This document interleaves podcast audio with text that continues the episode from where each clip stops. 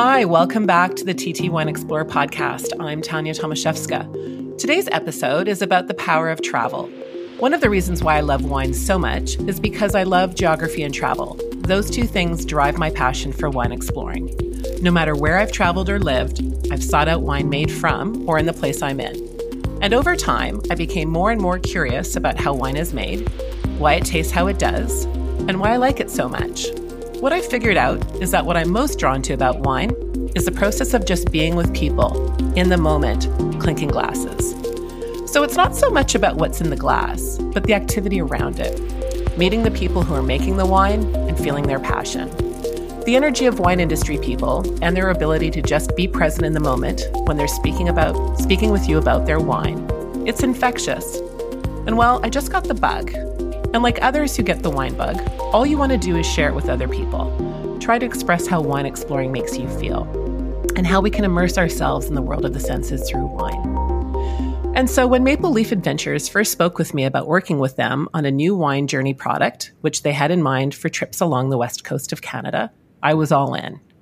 Maple Leaf Adventures is a globally recognized, award winning, conservation based tourism company headquartered in Victoria, British Columbia. Maple Leaf is a small vessel expedition expert, which leads small group adventure travel in hard to reach pockets along our wild coasts of British Columbia and Alaska. And when I say small group, I mean that there'll never be more than 24 guests in a trip which you take with Maple Leaf Adventures. It's you living on a small ship with an amazing crew, up close and personal with your chosen destination, be it amongst glaciers, fjords, the Great Bear Rainforest, Haida Gwaii, in with the bears, whales, and if you're on Maple Leaf's Wines and Islands trip, you'll be going ashore to visit vineyards in the Vancouver Island and South Southern Gulf Island wine regions.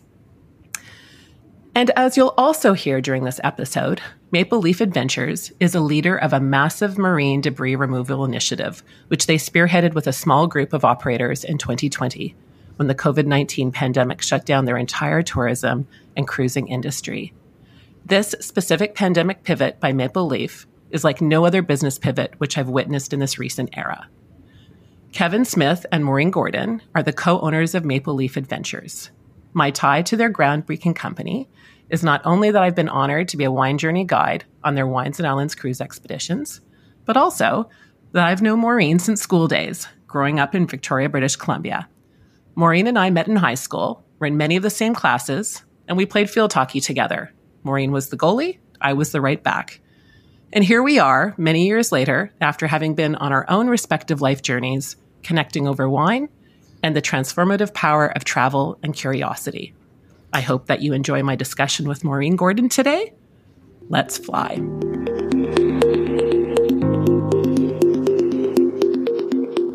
Hi, Maureen. Thanks so much for joining as my guest today. Hi, Tania. It's lovely to be here, and uh, thank you for the invitation. So, of all the wine tours and expeditions, which I've been part of, either as a guest or as a guide, the Wines and Islands trip with Maple Leaf is truly one of a kind. It's a unique adventure, not only about wine, but really about having an immersive experience in the place in which that wine is made. It's walking through local vineyards, meeting local wine producers, tendering in small boats near sea lions, maybe seeing a whale breaching, island forest bathing, small sand beaches, tide pool exploring. All of this while living on a 135 foot catamaran ship for five days with an onboard crew, chef prepared meals, and hot tub on the top deck. I mean, what's not to love? now, although this is very unique kind of wine tour compared to anything else which I've experienced, its overall style and approach is not unique to Maple Leaf Adventures. That is, in terms of how you deliver a journey to your guests and how your guests experience their natural surroundings. So, in the context of being a small ship expedition and ecotourism specialist, Maureen, can you prov- provide a little bit of an overview about your business and your offerings? For example, how many ships you have, what kinds of trips you offer, where you go? Yeah, absolutely. So, Maple Leaf Adventures has been around since actually, Tania, you and I were on the field hockey pitch together since 1986. um, and the original owners mentored my husband uh, into the business a few decades ago now. So um, it's a business with a long, long history on this coast. Having said that, we fit into um, a market segment, if you want to call that call that um, that's called expedition cruising. And it's one of the fastest growing areas of travel in the world due to people's interest in, yes, we want to have a great trip somewhere, but we want to be immersed in the experience. We don't want to have the trappings and frustrations and barriers of mass travel. We want to feel, touch, hear, taste the place with locals in a relaxing way. Um, so that's expedition cruising, and we're a very, very boutique size of it. Uh, we take eight guests, 12 guests, or maximum 24 guests at a time on coastal yachts that are very unique and cared for here into the fjords and islands and archipelagos of British Columbia and Southeast Alaska's coastline from uh, southeast to Haida Gwaii to the Great Bear Rainforest um, to various pockets around Vancouver Island, all off the beaten track. And so that's a diverse range of offerings for an adventurous traveler. Um, what kind of travelers come on your trips? You know, who is this for? Yeah.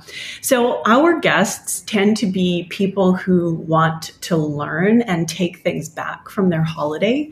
Um, they want to engage with the place, whether it's with the wildlife, the bears, the whales, the nature itself, the rainforest, the rivers, um, the ocean, or the people, whether it's different cultures, different communities, um, or coastal culture in and of itself. Typically, they're from uh, North America and Western Europe and Australia because of the language thing. But generally, everybody has a sense of wanting to learn and experience a journey with camaraderie and expert guides. And I understand that you recently have been working on uh, or being part of another trip which will appeal to some skiers. Is that right? I think heli skiing is involved, something very unique.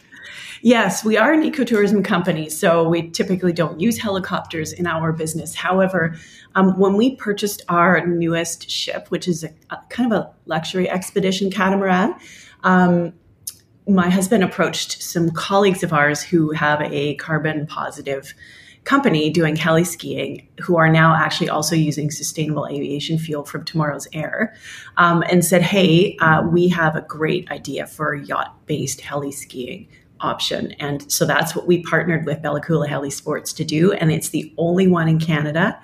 It's an exceptional experience where we head into the fjords around the Bella Coola area um, and helicopter goes from the deck of Cascadia up to the mountains above the fjords, ski all day, looking down into the fjords, come back to the yacht for après ski and maybe some, you know, ocean uh, activities and do it all again in a different fjord the next day.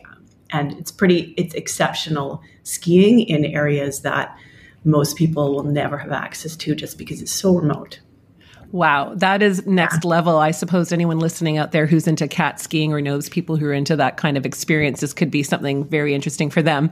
Um, okay, but let's get back to the wine. Uh, yeah. so I love any kind of wine travel, no matter where I am.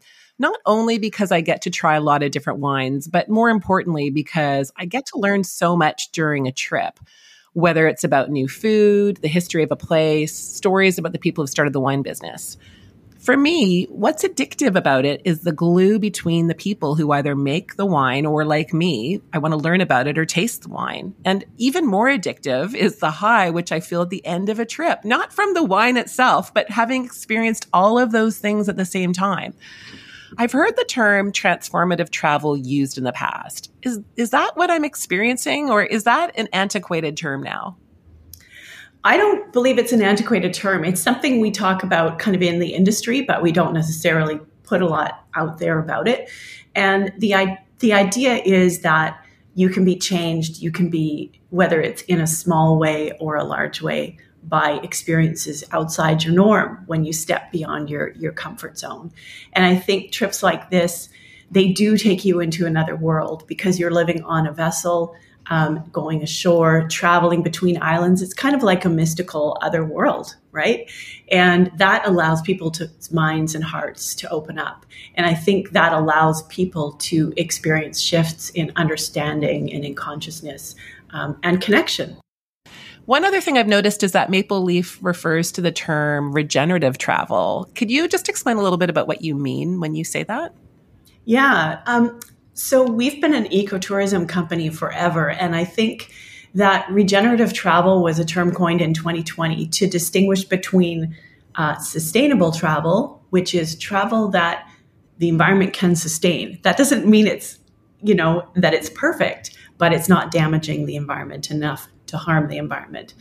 But there is a type of travel beyond that. It is called regenerative travel, where we work to have a symbiotic relationship with the environments that we operate in, giving back to and making them better through our travel. So, in our case, um, obviously, the natural world is a beneficiary of our travel because, A, of the education that it gives to people, but also because we actually contribute to coastal conservation and we don't build any structures anywhere, we don't damage the environment.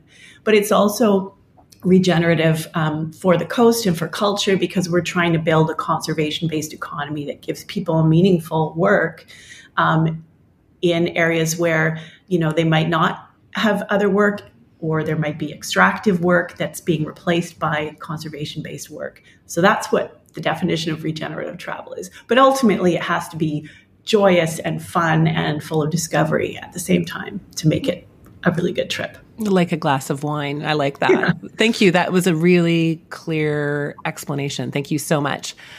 Uh, so the Wines and Islands trip was first launched in 2019, but Maple Leaf Adventures, as you mentioned, you've been around, the company's been around for a long while now, and you've grown year on year and developed and expanded your trip offerings. Um, you've mentioned your Haida Gwaii and Great Bear Rainforest and Alaska trips, which, um, you know, are some of the flagship journeys that people can be part of. But when and why did you first introduce culinary adventures? Uh, I think it may have related to craft beer. Yeah, absolutely. So, first of all, um, although we're known as experts in natural and cultural history expeditions, to us, um, food and the environment are all linked together, and what we taste and what we smell is a, a, key part of the experience of a place and of a culture. You know, seafood is and is sea asparagus and berries and all the rest of it. That's a that's a key part of understanding this place. So we've always thought a lot about culinary aspects of our trips. Um, and then when our first ship, um, the 1904 schooner Maple Leaf, that's a piece of BC heritage, turned 100 in 2004 we thought it would be good to invent something to celebrate that century. And we spoke with a friend of ours, uh, Greg Evans, who was the executive director of the Maritime Museum of BC at the time, but also very well known in the brewing world. And we came up with a beer to celebrate her anniversary. And at the same time as we were sampling beers with Greg and, and talking about it, we all kind of all of a sudden realized – why don't we just make a trip about this? Because there's so much incredible beer here in Victoria back in 2004. It was a leader in that. Um, and it combined so many of the aspects of learning and experience. And Greg's knowledge was a delight. Um, so that's the inspiration and, and credit to my husband, Kevin. He made it happen. Um, and that was our first culinary expedition where the emphasis was slightly shifted onto culinary, but the nature and the culture are still a key part of it. It's just a matter of emphasis. So then when we got Cascadia, um, our kind of elevated expedition experience, we thought, well, why don't we pair this with a wine expedition because there's so much going on here uh, with wine that people don't know. And that's what we really love to do is develop and surprise people with trips that tell them, show them things, beautiful things that they didn't even know existed.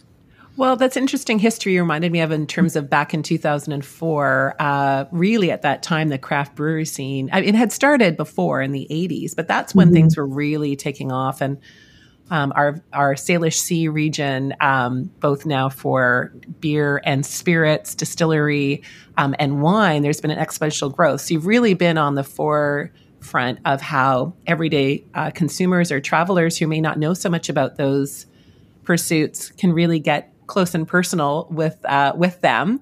Um, so I think you've probably touched on my next question, which was, you know, a lot of your trips are really into the wilds. I'd say, like really getting into the wild side. Um, whereas uh, the wines and islands Salish Sea adventures of the culinary ones might be a little bit closer to um, home, so to speak.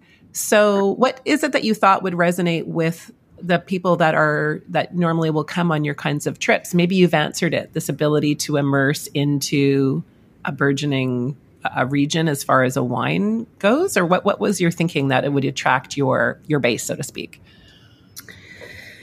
Yeah, I think um, there were two factors involved in the trip. The first was that we do include a strong culinary program as part of all of our expeditions.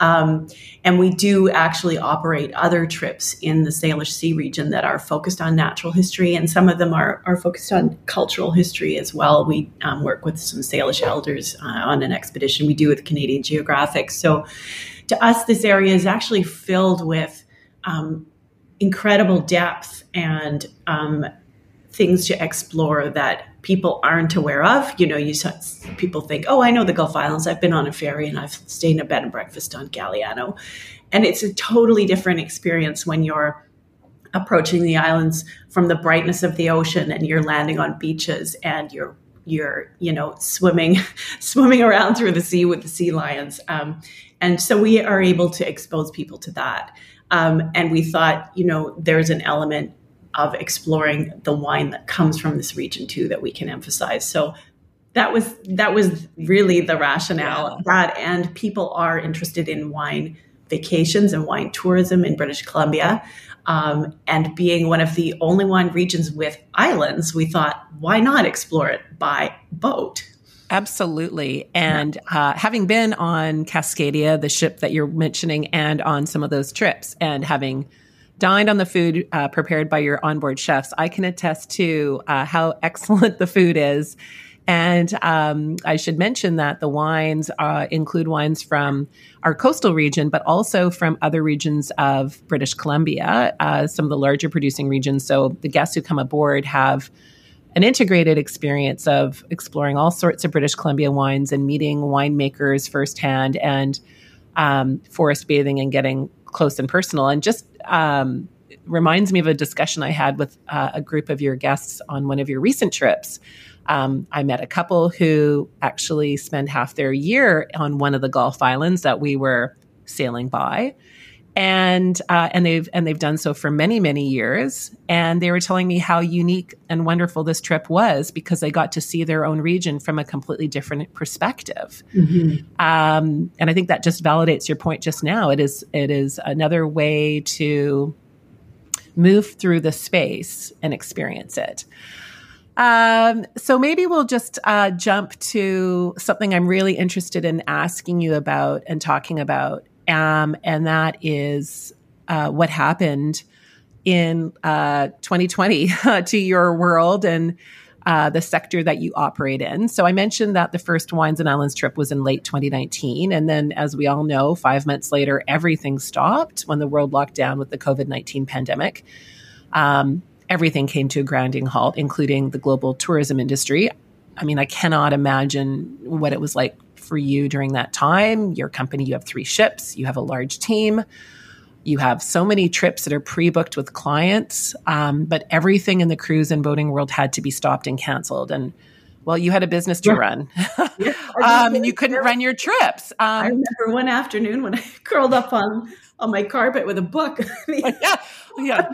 I think I remember you uh, having a conversation with you that day, uh, and you you got into the book for a little while. Mm-hmm. Um, but you got up off the carpet and I, I, do think getting onto the carpet and reading a book sometimes is what we need to do. Um, definitely. You did get up off the carpet and you guys figured out a way to keep moving, to keep going. And you did that in a way which resonates with some of your missions. You, together with some other small ship tour operators on our coast, implemented one of the most innovative and community minded pandemic pivots, which I've seen you developed and helped implement the Marine Debris Removal Initiative, otherwise known as the MDRI.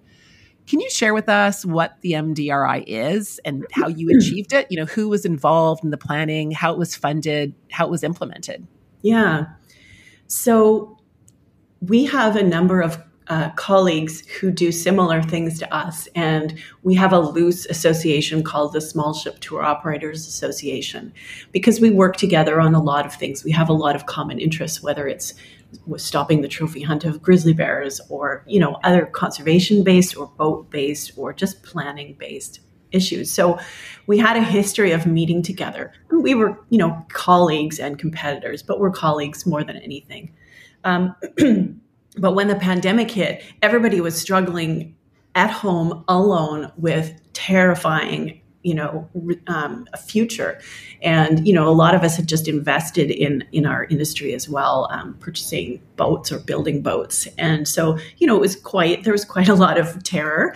And uh, my husband's part of this group and he said it became like a group therapy session where they really opened up and supported each other in ways that they hadn't before. And the trust they had from working together combined with this emotional support for each other meant that when um, Kevin and I were like, what are we going to do? And he came up with this idea to clean up the marine debris on the coast.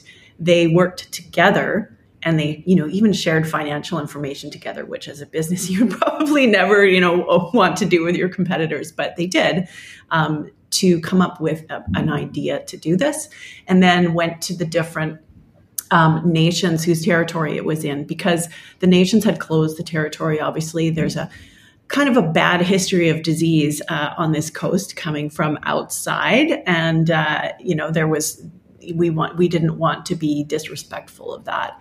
Um, so we went to the the coastal First Nations and we said, "Hey, listen, if we stay away from the communities, will you know will you support this, and how can we work together on this?" And they came back really quickly with with a lot of support for the idea. That was um, the Gitga'at, the Kitasoo the Heiltsuk, the Wuikinuxv, and then later the Gitxaala nations, First Nations, um, and maybe the Nuxalk as well, um, which we then took to the province. And the Ministry of Environment had also an interest in removing plastic from BC's environment, but they hadn't started any programs on it.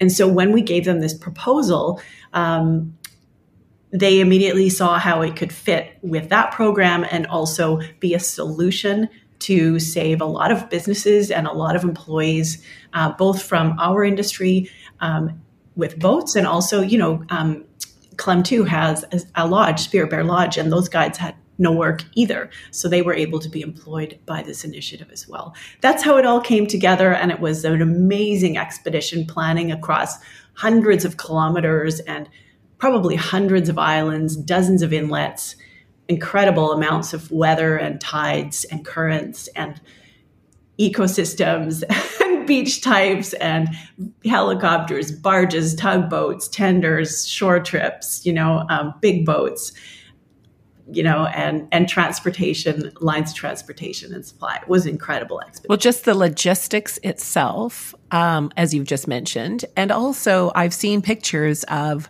what was picked up and removed um, and what was placed. An unbelievable amount of debris. I, I think yeah um, un- unbelievable. I was i was just shocked. My eyes were uh, agog when i saw pictures of what was on uh, you know what was collected. Um, and you did yeah. it you did it the year after too. So uh, well, right? 2021 yeah, we did it in 2020 and 2021. And to your point there, um, to bring it back to, you know, food and regenerative travel and responsible industry and so forth, a lot of the debris we were picking up was actually offshore fishing gear you know mm-hmm. so there's there's a whole element of what we eat and what we put in our bodies that not only are we fishing down the food chain and various other issues um, and i don't want to be negative because there are solutions right and mm-hmm. and we we try to look at things from a solutions perspective um, but they are also impacting our environment um, so yes we were able to put this together and we cleaned up um, 337 metric tons of debris from about three or 400 kilometers of coastline in the Great Bear Rainforest. Um, and 60% of that was recycled through Ocean Legacy, which is a new marine debris recycling program. Because you can't just throw the stuff in your blue box. Um, no. You know, barnacles on it and sand and and so forth. Um, so there is a there is a way to do it right. What an amazing initiative. Kudos. I, I, don't actually have enough words to try and express what I'm feeling. Um, for people who'd like to learn more about it, I know that Kevin uh, was he gave a TED talk. Is that right? So people yes. can find that. Okay. Yes. Mm-hmm. He was invited to speak about it for 15 minutes at TED, and you can find that online. Type Kevin Smith marine debris, and I think it will pop up. up. So, um, after two successful initiatives over two years to the MDRI, uh, do you have a sense now of the future? Will there will this continue this initiative either in the same form or an expanded form? Uh, what yeah. do you think? Well, it it kind of grew even beyond us. I mean, we are so proud that the spark and the catalyst of the idea was there in our home office and with our group. But um, once the province supported it, they created the Clean Coast, Clean Waters initiative and a fund associated with it. So um, we were the first, we, that is us and the different nations, were the first um, recipients of grants in the year one. But in year two, they actually expanded it to the entire coast. So there were marine debris projects from southern Vancouver Island all the way up um, to the Alaskan border. And then there were some out on Haida Gwaii as well. So it is continuing. Um, and that is a really good thing to see.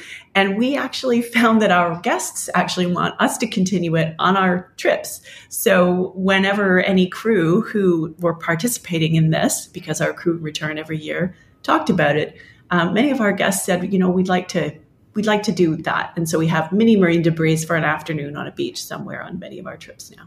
That's uh, an amazing initiative. Again, this term like transformative travel maybe is outdated now. But a number of years ago, I remember increasingly people were interested in what we call voluntourism. Yeah. So becoming involved. So travel, um, travel can be a lot of things. It can be a vacation. It can be a holiday. It can be learning. Um, it can be working. It can be volunteering. It can be giving back. So I'm delighted to hear that uh, guests guests want to get their hands dirty, literally. Um, the one thing also I just like to mention, you've you've touched on it a few times, that I just want to acknowledge the fact that you um, and Maple Leaf Adventures work really closely with coastal First Nations. Um, you take a lot of visitors to different parts of our coast. And it sounds to me that you've developed some really deep and strong relationships with some of the different coastal communities and perhaps engage with them during during the trips. Yeah, yeah, absolutely. I mean, things are different in different places with the different structures that are set up. For example, in Gwaii Haanas on Haida Gwaii, um, where a lot of issues were resolved with regards to protecting the southern third of Gwaii Haanas in the 80s with the protests um, and the, the creation of the National Park Reserve and Haida Heritage Site. Um, we work through a co managed board that is a Haida Government of Canada board. Um, and through that, um, we work with Haida interpreters. We have Haida interpreters on board, but there's also many throughout Gwaii Haanas, and we work with lots of local and Haida-owned businesses on Haida Gwaii. So that's that's one model of doing it. Um, in the Great Bear Rainforest, when when uh, my husband Kevin first started working in this area, he was very adamant that we needed to recognize whose land it was that we were operating in, and he set up what are called protocol agreements um, with nations in the Great Bear Rainforest. And they're, they're agreements that recognize rights and title. Um, they also outline our stewardship principles and the nations, and they're you know they they they sync up very well. Um, we pay a protocol fee, which is sort of like a tax, um, and that that fee goes towards their coastal guardian program, which is like an environmental watchdog program um, to support sending people out into the territory to monitor things. Um, and of course, we also work with local guides and local interpreters from the communities in different ways.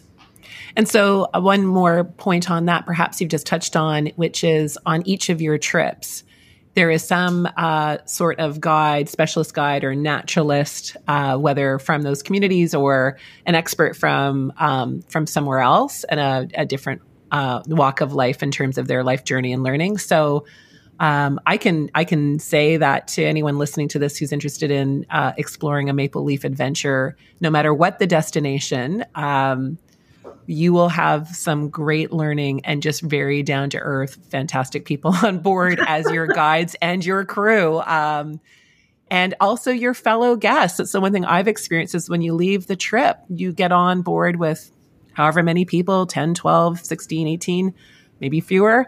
Um, and you feel like you've met friends when you uh, get off four or five days later. So, so that's part of the glue. I always say wine is part of the glue, but but uh, that's the power of travel, I think, and curiosity, and and and people who are curious and open to learning new things. And shared um, adventures, right? Yeah, shared, shared adventure. adventure. Um, that's that's in our world where and doing it together in real time in in IRL. Um, so perhaps that takes us to one of my last questions, and we've talked a little bit about looking back, and it's important to look back to see where we've you know what we've come through. Um, but looking forward now, uh, you know, you have great oversight and experience and mm-hmm. observation about the world in which you're operating, um, you know, the world of experiential travel, let's say, or regenerative, um, and seeing trends out there. So, what do you, where do you think the traveling, the human traveling spirit is going in the next five or 10 years? You know, what, what do you think people want? I know that's a very broad question. I think about it in terms of the, the wine world. You know, what, what do travelers, tasters, everyday people what are what do you think they're looking for and where do you think this could drive your your industry going forward i know that's really broad but maybe just a few observations or a few thoughts we won't hold you to it all right yeah thanks for that um, I think that uh, in in in our industry, I should say, we are really fortunate to have um, a, a, specific segment, I guess you could say, of the traveling world, which is people who are interested in ideas and a deep connection with place. So what I say will probably be applicable to that those people, but not necessarily the world at large. Um, I understand there's there's trends in travel that have to do with technology. Um, I'm not going to talk about that. Um, but what I see mostly is that people are really aware of their connection to a place and the connection of their actions to that place and other places around the world. So I think people are hoping to make their trips maybe more meaningful, maybe a bit longer, um, because technology does allow us to stay connected in some in some ways um, when we're when we're away. And I think that people are really wanting to make sure that their their trip is a positive for the planet. And I know there's a lot of talk about is travel good for the planet or not. I think the human spirit naturally needs to explore and discover and is caring. And I think if we create solutions for people where they know that they're going to have an amazing time and it's also going to be good for the coast or good for the destination, um, they're going to take that opportunity.